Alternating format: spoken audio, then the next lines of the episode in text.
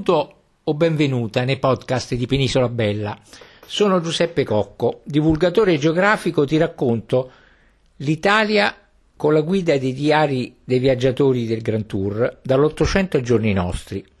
In loro compagnia visito i luoghi narrati che racconto sul mio blog www.penisolabella.it e con questi podcast.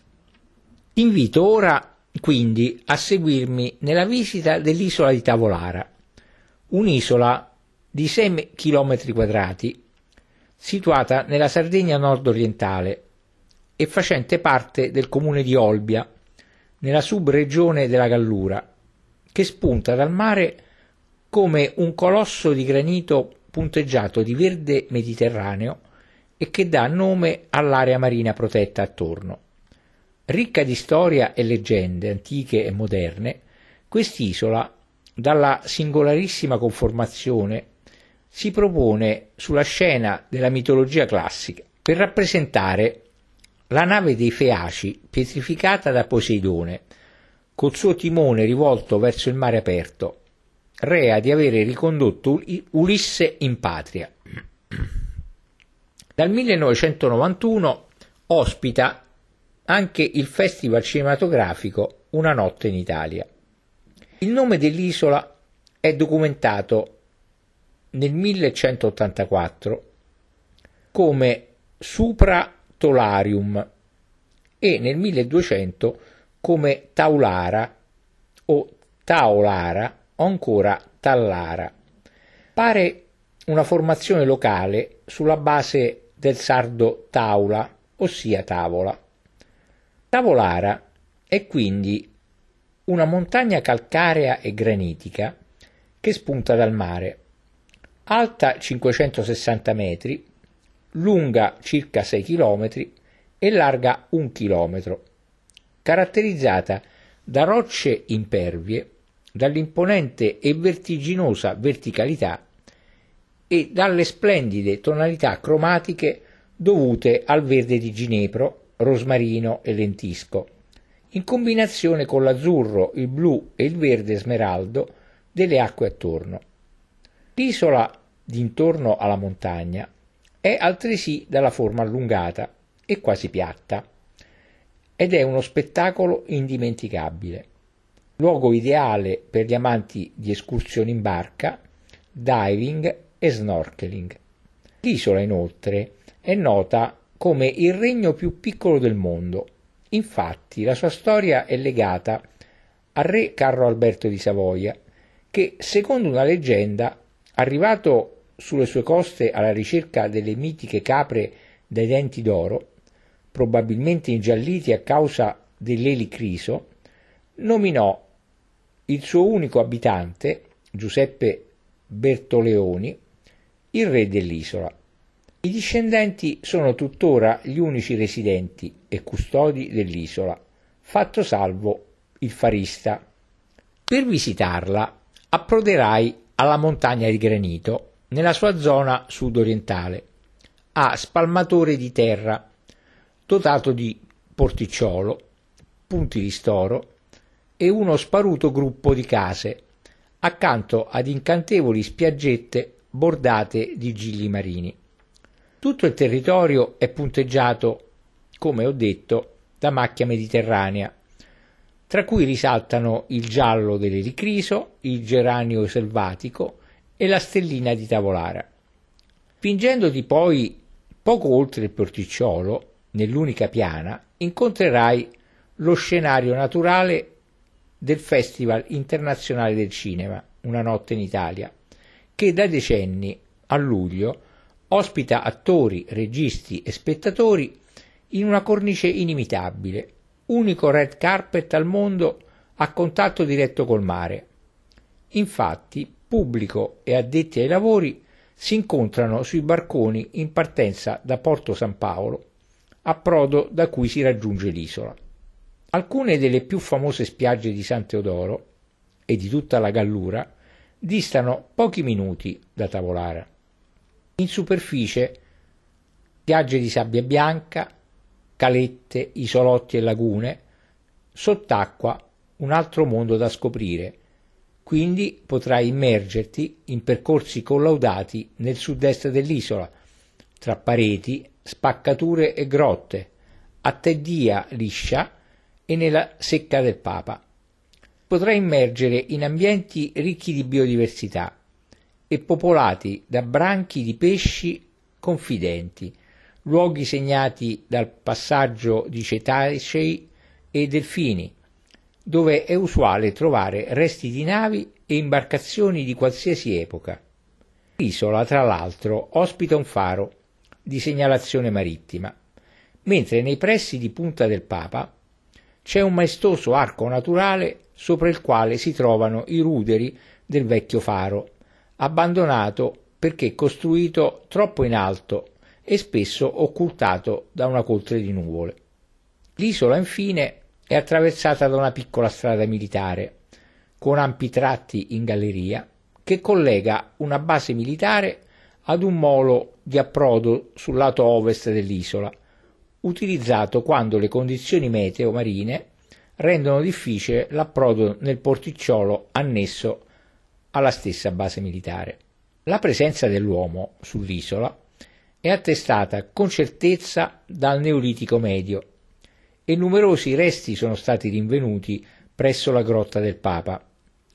Nel Paleolitico superiore, Tavolara era collegata alla terraferma e all'isola di Molara, ma in seguito all'innalzamento del livello del mare e alla continua erosione esercitata dal moto ondoso e dai fortissimi venti, si separò prima dalla terraferma e 10.000 anni fa dalla vicina isola. Nella prima età del ferro 1200-900 a.C., sulla lingua pianeggiante dello spalmatore di terra è documentata la presenza di uno scalo di navigatori provenienti dalla prospicente Etruria, ai tempi delle manifestazioni culturali villanoviane. Ermea e Turarium furono gli antichi nomi dell'isola di Tavolara che a metà del 400 d.C. fu visitata da San Mamiliano e da altri anacoreti suoi seguaci. Nel Medioevo si sa poco dell'isola. Infatti, quasi sicuramente non fu abitata stabilmente, ma utilizzata come difesa militare. Pare che poco dopo l'anno 1000 sull'isola si sia insediata una colonia di pirati e ancora nel 1700 il naturalista Francesco Cetti scriveva che spesso sull'isola erano presenti corsari. Dopo l'arrivo dei coloni genovesi, alla fine del Settecento, la popolazione dell'isola crebbe fino ad un massimo di una sessantina di abitanti, gran parte grazie all'arrivo di pescatori ponzesi in cerca di aragoste, per poi essere abbandonata definitivamente. Si sviluppò in passato l'industria della produzione di calce, facilmente ricavata a partire dal locale substrato roccioso e dall'abbondante legname di ginepro mediante appositi forni ben visibili presso il porticciolo. Ma come già detto, l'isola è soprattutto luogo di una leggenda a metà con il reale nel vero senso della parola, legata al regno di Tavolara.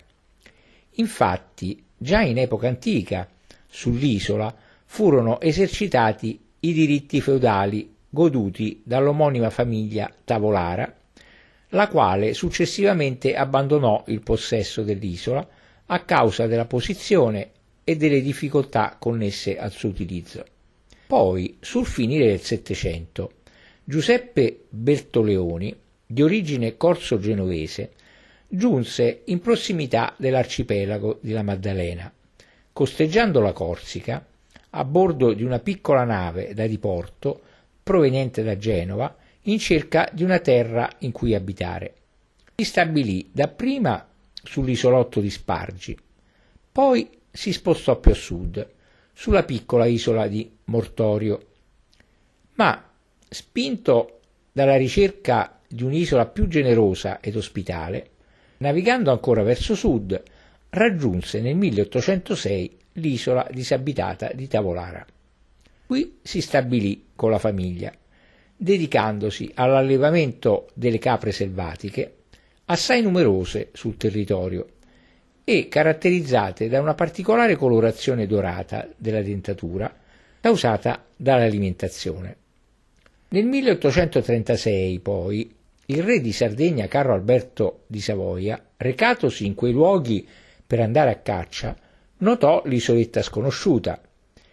Chiese pertanto informazione ai suoi marinai, ma non ottenendo risposte sufficienti, decise di approdarvi. Presentatosi ai, residen- ai residenti come re di Sardegna, sembra che Giuseppe Bertoleoni, circondato dalle capre dai denti dorati, forse convinto che colui che aveva di fronte gli stesse giocando uno scherzo, aveva risposto E io sono il re di Tavolara. Carlo Alberto avrebbe quindi soggiornato presso di lui per una settimana e, congedandosi, gli diede in dono un orologio d'oro e, secondo i Bertoleoni, diede il consenso a riconoscere l'indipendenza di Tavolara.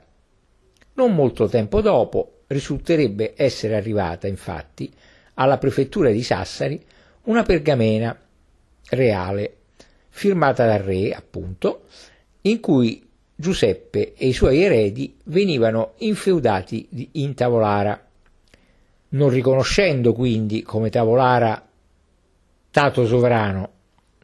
E sebbene resti la testimonianza verbale, tramandata oralmente dalla famiglia, la casata Bertoleoni, non figurando negli elenchi nobiliari ufficiali del Regno d'Italia, non risulta legalmente riconosciuta, di conseguenza la sua nobiltà nel periodo monarchico.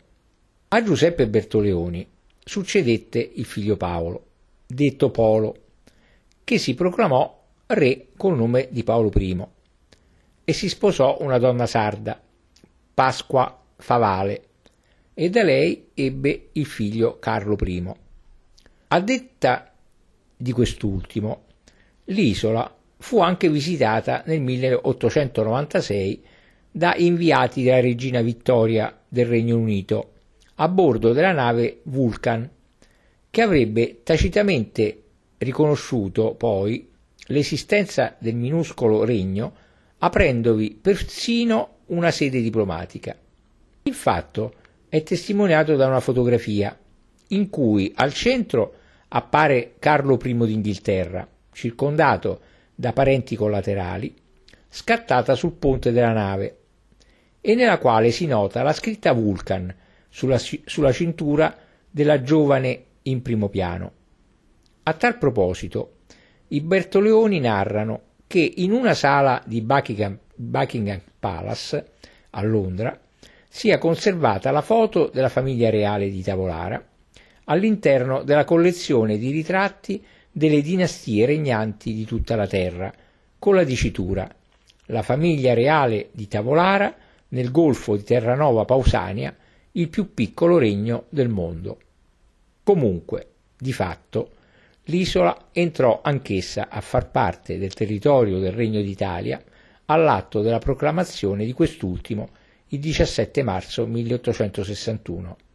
Oggi ai Bertoleoni appartengono solo alcune piccole case in zona spalmatore di terra e due ristoranti autorizzati con licenza dal comune di Olbia mentre il resto dell'isola è in parte servitù militare e in parte di proprietà della famiglia veneto-romana dei Marzano.